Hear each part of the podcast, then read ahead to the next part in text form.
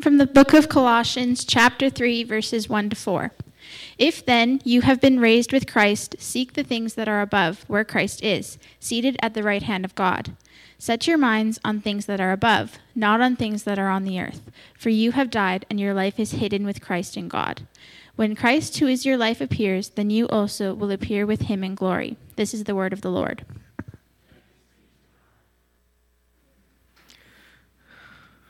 Please be seated.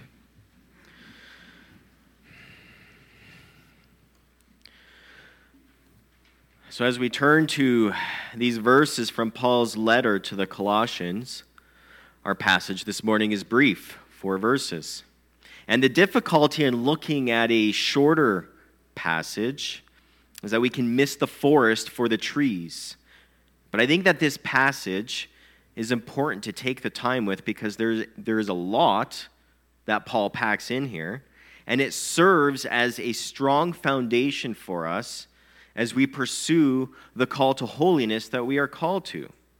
Now, every book of the Bible, as with the whole letter of Colossians, is worth our time and study and application. But I find this passage beneficial for us this morning as a, uh, a standalone, I guess we can call it, because this passage is beneficial because it contains a warning, a challenge, and most importantly, what is necessary, what we need every day, it has tremendous assurance. Tremendous assurance. So the warning keeps us from falling in the same steps as the false teachers that Paul warns about, and that is in chapter 2, if you wanted to look into that later today or later this week. And the challenge calls us to seek a holy living and the assurance the assurance serves as the grounds of how how we are able and the motivation of why we seek out a holy living. Now these three aspects challenge warning and assurance were necessary for the colossians as they were seeking to live in their community. And it's also helpful for us in this day and age because i think for for the most part we're hesitant with warnings. We don't like them. We don't like the confrontation that comes with warnings or the potential pain that comes due to warnings.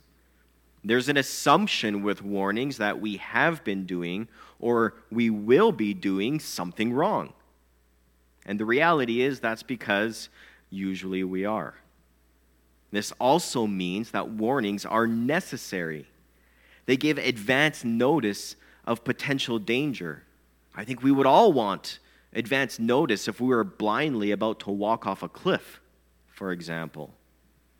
Now, Paul's advance notice or warning this morning is don't set your minds on earthly things.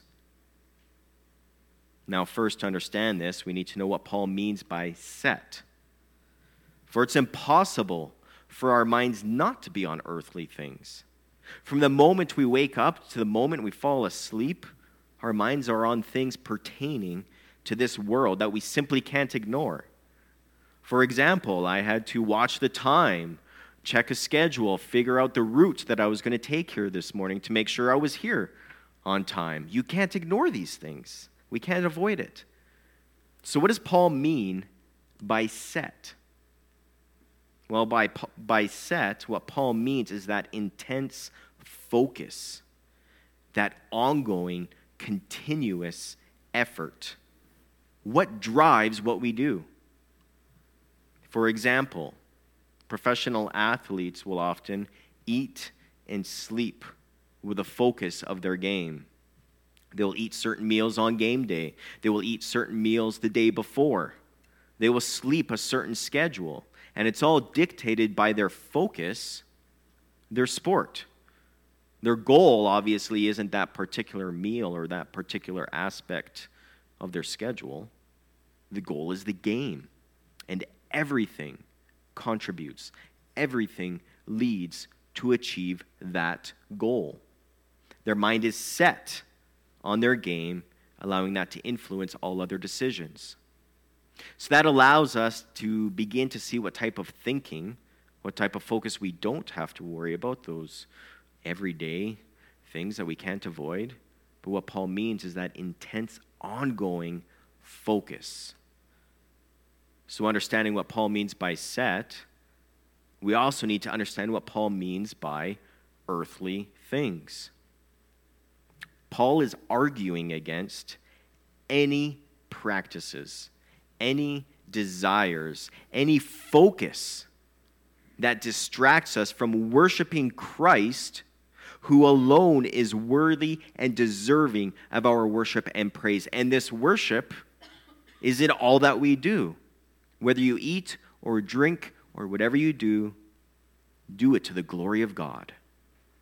So, Paul is not calling us to, as believers, to escape or withdraw from the world. We're called to have the proper focus. So, understanding these two aspects, what Paul means by set and earthly things, we need to take this warning and ask ourselves what is our focus? Where does our mind go when we don't have anything to do in our free time? What shapes the answers we give to the questions we face in life? For example, questions such as Where will we vacation this year? What will we feed our families? Where will we send our children to school? How will we spend our retirement?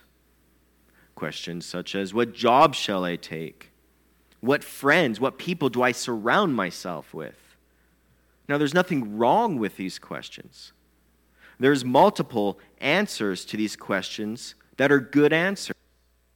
The issue is what motivates us what directs us to those answers.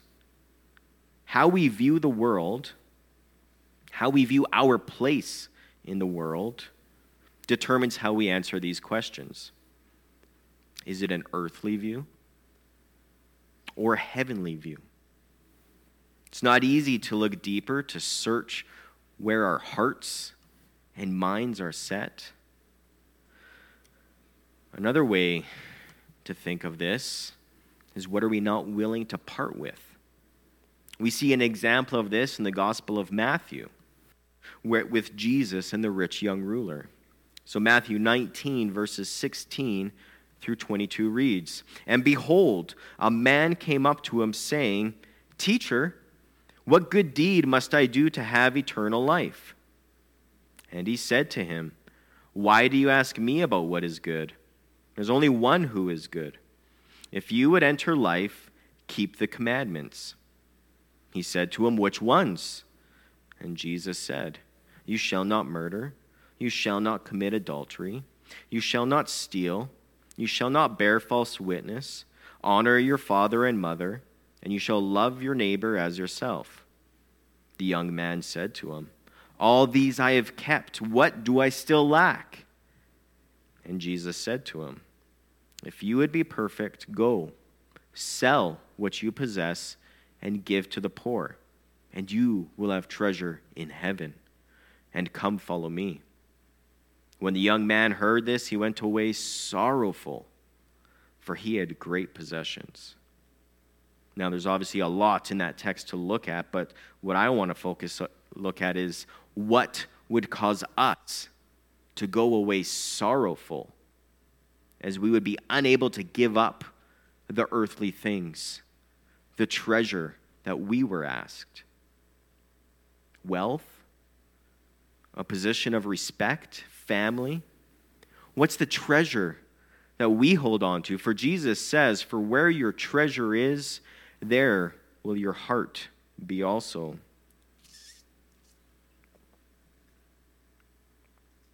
As the sport shapes and drives everything for the athlete, what shapes and drives our decisions? What are we unwilling to let go of? What do we grasp tightly to? The answer to these questions will help us to see what we view is our goal. Is it our best life now or the eternal life in Christ? And as we ask these questions, we need to remember that we are in a life of progression. As our text says, and we will get into more detail later, we will not appear in glory, perfection, until Christ returns. We live in a tension of the already and the not yet. We're already saved and hidden with Christ. We are not yet glorified, made perfect. So, as long as we are looking forward to Christ's return, as long as we are in this tension of already and not yet, we will find answers to these questions that we don't like. But it's good to search. And as the Holy Spirit convicts us, weeds we have, can ask for the strength given by the Spirit to root them out. That's part of our sanctification. We can't, by the Spirit, put to death, as Paul calls us to in verse 5, these aspects of our heart's desires if we don't know what they are. So we ask ourselves, as we ask ourselves these difficult questions, as we confront and cut away what needs to be cast off, remember your identity. If we were to read through the entire letter of Colossians, we would very quickly see that Paul emphasizes our identity throughout this letter, and it is extremely important for us to remember. For us to remember in a culture that wants to identify us in as many ways as possible, divide us in as many ways as it can come up with. Our culture will even come up with new ways to identify us, to place us in smaller groups. Our identity despite what the world, what others may try and tell us, despite what may appear, but not in actuality be appealing, our identity is that we are in Christ. We have been raised with Christ, Paul says. We have died with him, we have been buried with him, and we are hidden with Christ. So we will be revealed with him. Our identity is that we are in Christ. So, since we are in Christ, seek the treasures that are in Christ, heavenly treasures. For even though our hearts and minds are not always set on Christ, so that we see this clearly, we truly, truly have been richly blessed in Christ. Ephesians 4, verse 7 reads, But grace was given to each one of us. Grace was given to each one of us according to the measure of Christ's gift. It's because of the riches that we receive in Christ that we are able to set our hearts and minds on things above. It is by His grace that our hearts are turned from stone to flesh. And it is by His grace that we will no longer be conformed to this world, but rather being transformed by the renewing of our minds. So, with our hearts and minds being renewed, this is a process, there's progress. Our seeking Christ grows during our days. This seeking after Christ should direct our decisions to all those questions we asked earlier and more. This seeking after things above should overflow into our conversations, our friendships, our studies, our work, our play. There's no thought, no activity that is so little that it's not worth taking to Christ. We submitted all before Him, letting Him guide us and lead us in the appropriate answers. This seeking and submitting to Christ should make our identity shine outward for those around us to see more clearly each and every day.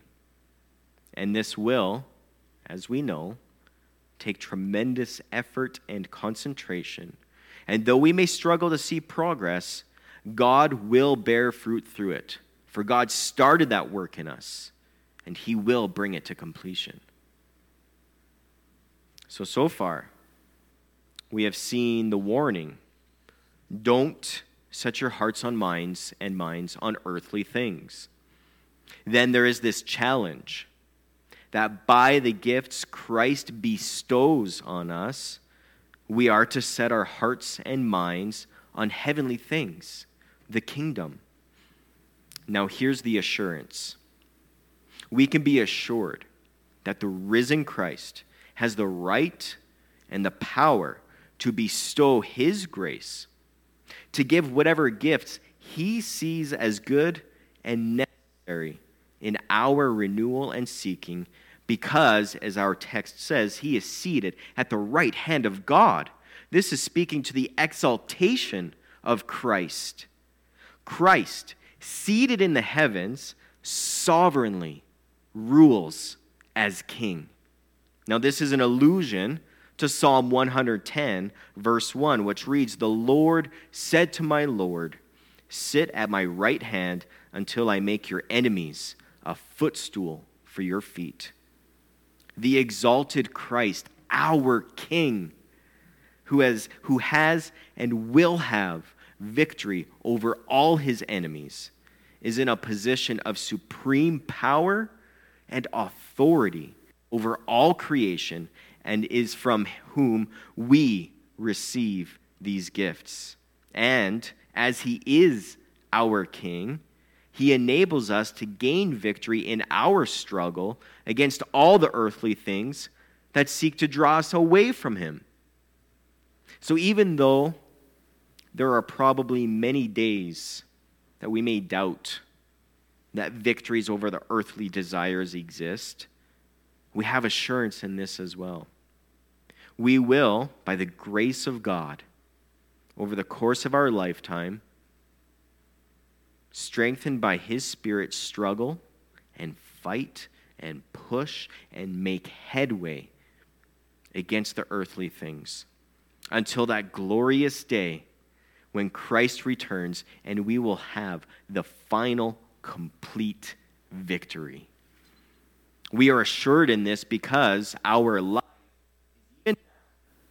right now hidden with Christ and Christ is our life. There's no separation there.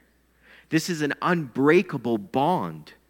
So, as surely as Christ reigns and has victory over all his enemies, and his enemies will be made a footstool for his feet, so we shall have victory in him.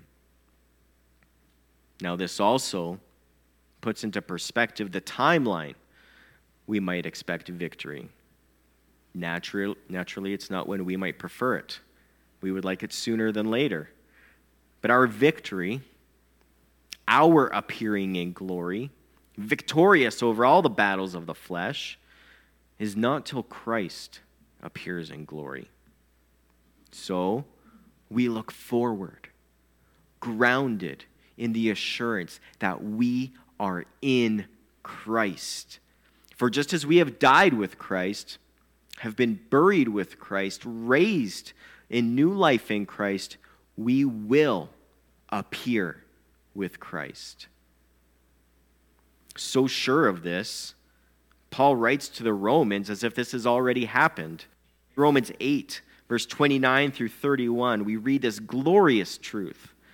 For those whom he foreknew, he also predestined to be conformed to the image of his Son in order that he might be the firstborn among many brothers.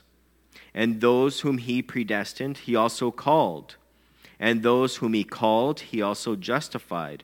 And those whom he justified, he also glorified.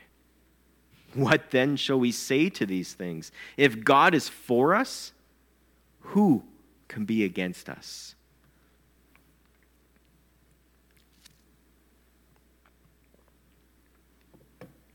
Now, this allows us to patiently, patiently endure whatever each day contains, for we have that blessed hope. In the tension of the already and not yet, hope enters. Through the hope we already have in Jesus Christ, we are able to look beyond the earthly desires surrounding us. Through the hope we already have in Jesus Christ, we are able to seek to draw our hearts and minds to the certainty that we have in the not yet. Our focus is not, is not on where our hearts and minds still need to be reset, still need to be corrected. Rather, our focus is on the certainty of the glory of Christ's appearing and our sharing in that. We then, as a result, live in a way of that certainty that expresses the reality of that glorious appearing of our Savior, not because of anything we do, not because of anything we can do, but because we are united to Christ. For it's in Christ that we discover what we can't find in ourselves. We discover the reality of life here as pilgrims, as our citizenship is in heaven. As we continue in this life, we will be shaped increasingly by the life of Christ. We will be conformed closer to the image of Christ, who is our head. We will increasingly become heavenly minded. Maybe you're familiar with that phrase that someone is so heavenly minded, they're no earthly good. That's not what Paul is talking about. We should be so heavenly minded, shaped by Christ, that in faithfulness to Him, we do more earthly good for Christ and His kingdom. So, looking at this passage, let's take the warning seriously. Let's look within ourselves and see where our hearts and minds are set, confronting whatever earthly things are drawing us away from Christ.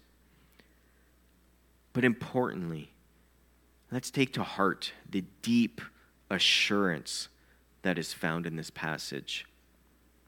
As we examine our motivations and the treasures we seek, let's look to Christ, our sovereign King, who benevolently extends His grace and the gifts we need in His time. Ask, and it will be given to you. Seek, and you will find. Knock, and it will be open to you in Christ Jesus. So let us also take comfort knowing that unbreakable union we have with our Lord as our lives are hidden with Him. And in His time, when He appears in His majestic glory, we will appear in glory as well. Amen. Let's pray.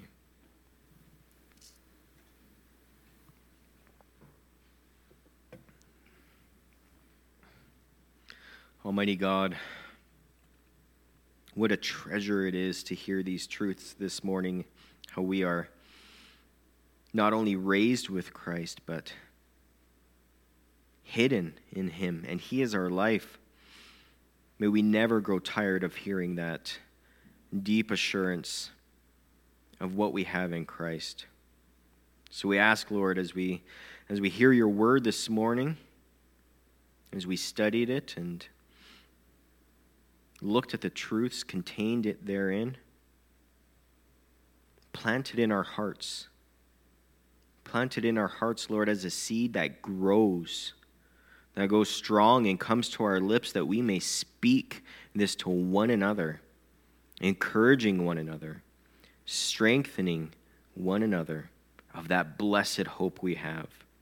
May we recognize this tension of already and not yet being thankful for what we already have and being certain in what is in the not yet.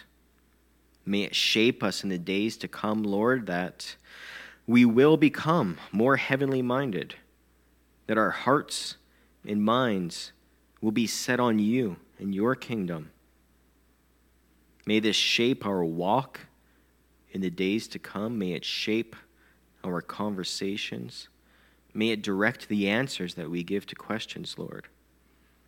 And we thank you, Lord, that part of this shaping, part of this setting our hearts and minds is this blessed gift of the church that you've given us, this community, as we walk alongside one another. So give us the patience, Lord, to endure whatever tomorrow brings. And give us the strength by your Spirit to cut away what needs to be cut away, the humility to look within ourselves and to help those around us when they do the same. And so, Lord, we pray this knowing that it's all by your will, and we thank you for this time that we can come to you. And so, Father, we lift this prayer to you through Jesus Christ, your Son, our Lord, who lives and reigns with you and the Holy Spirit, one God, forever praised, world without end. Amen.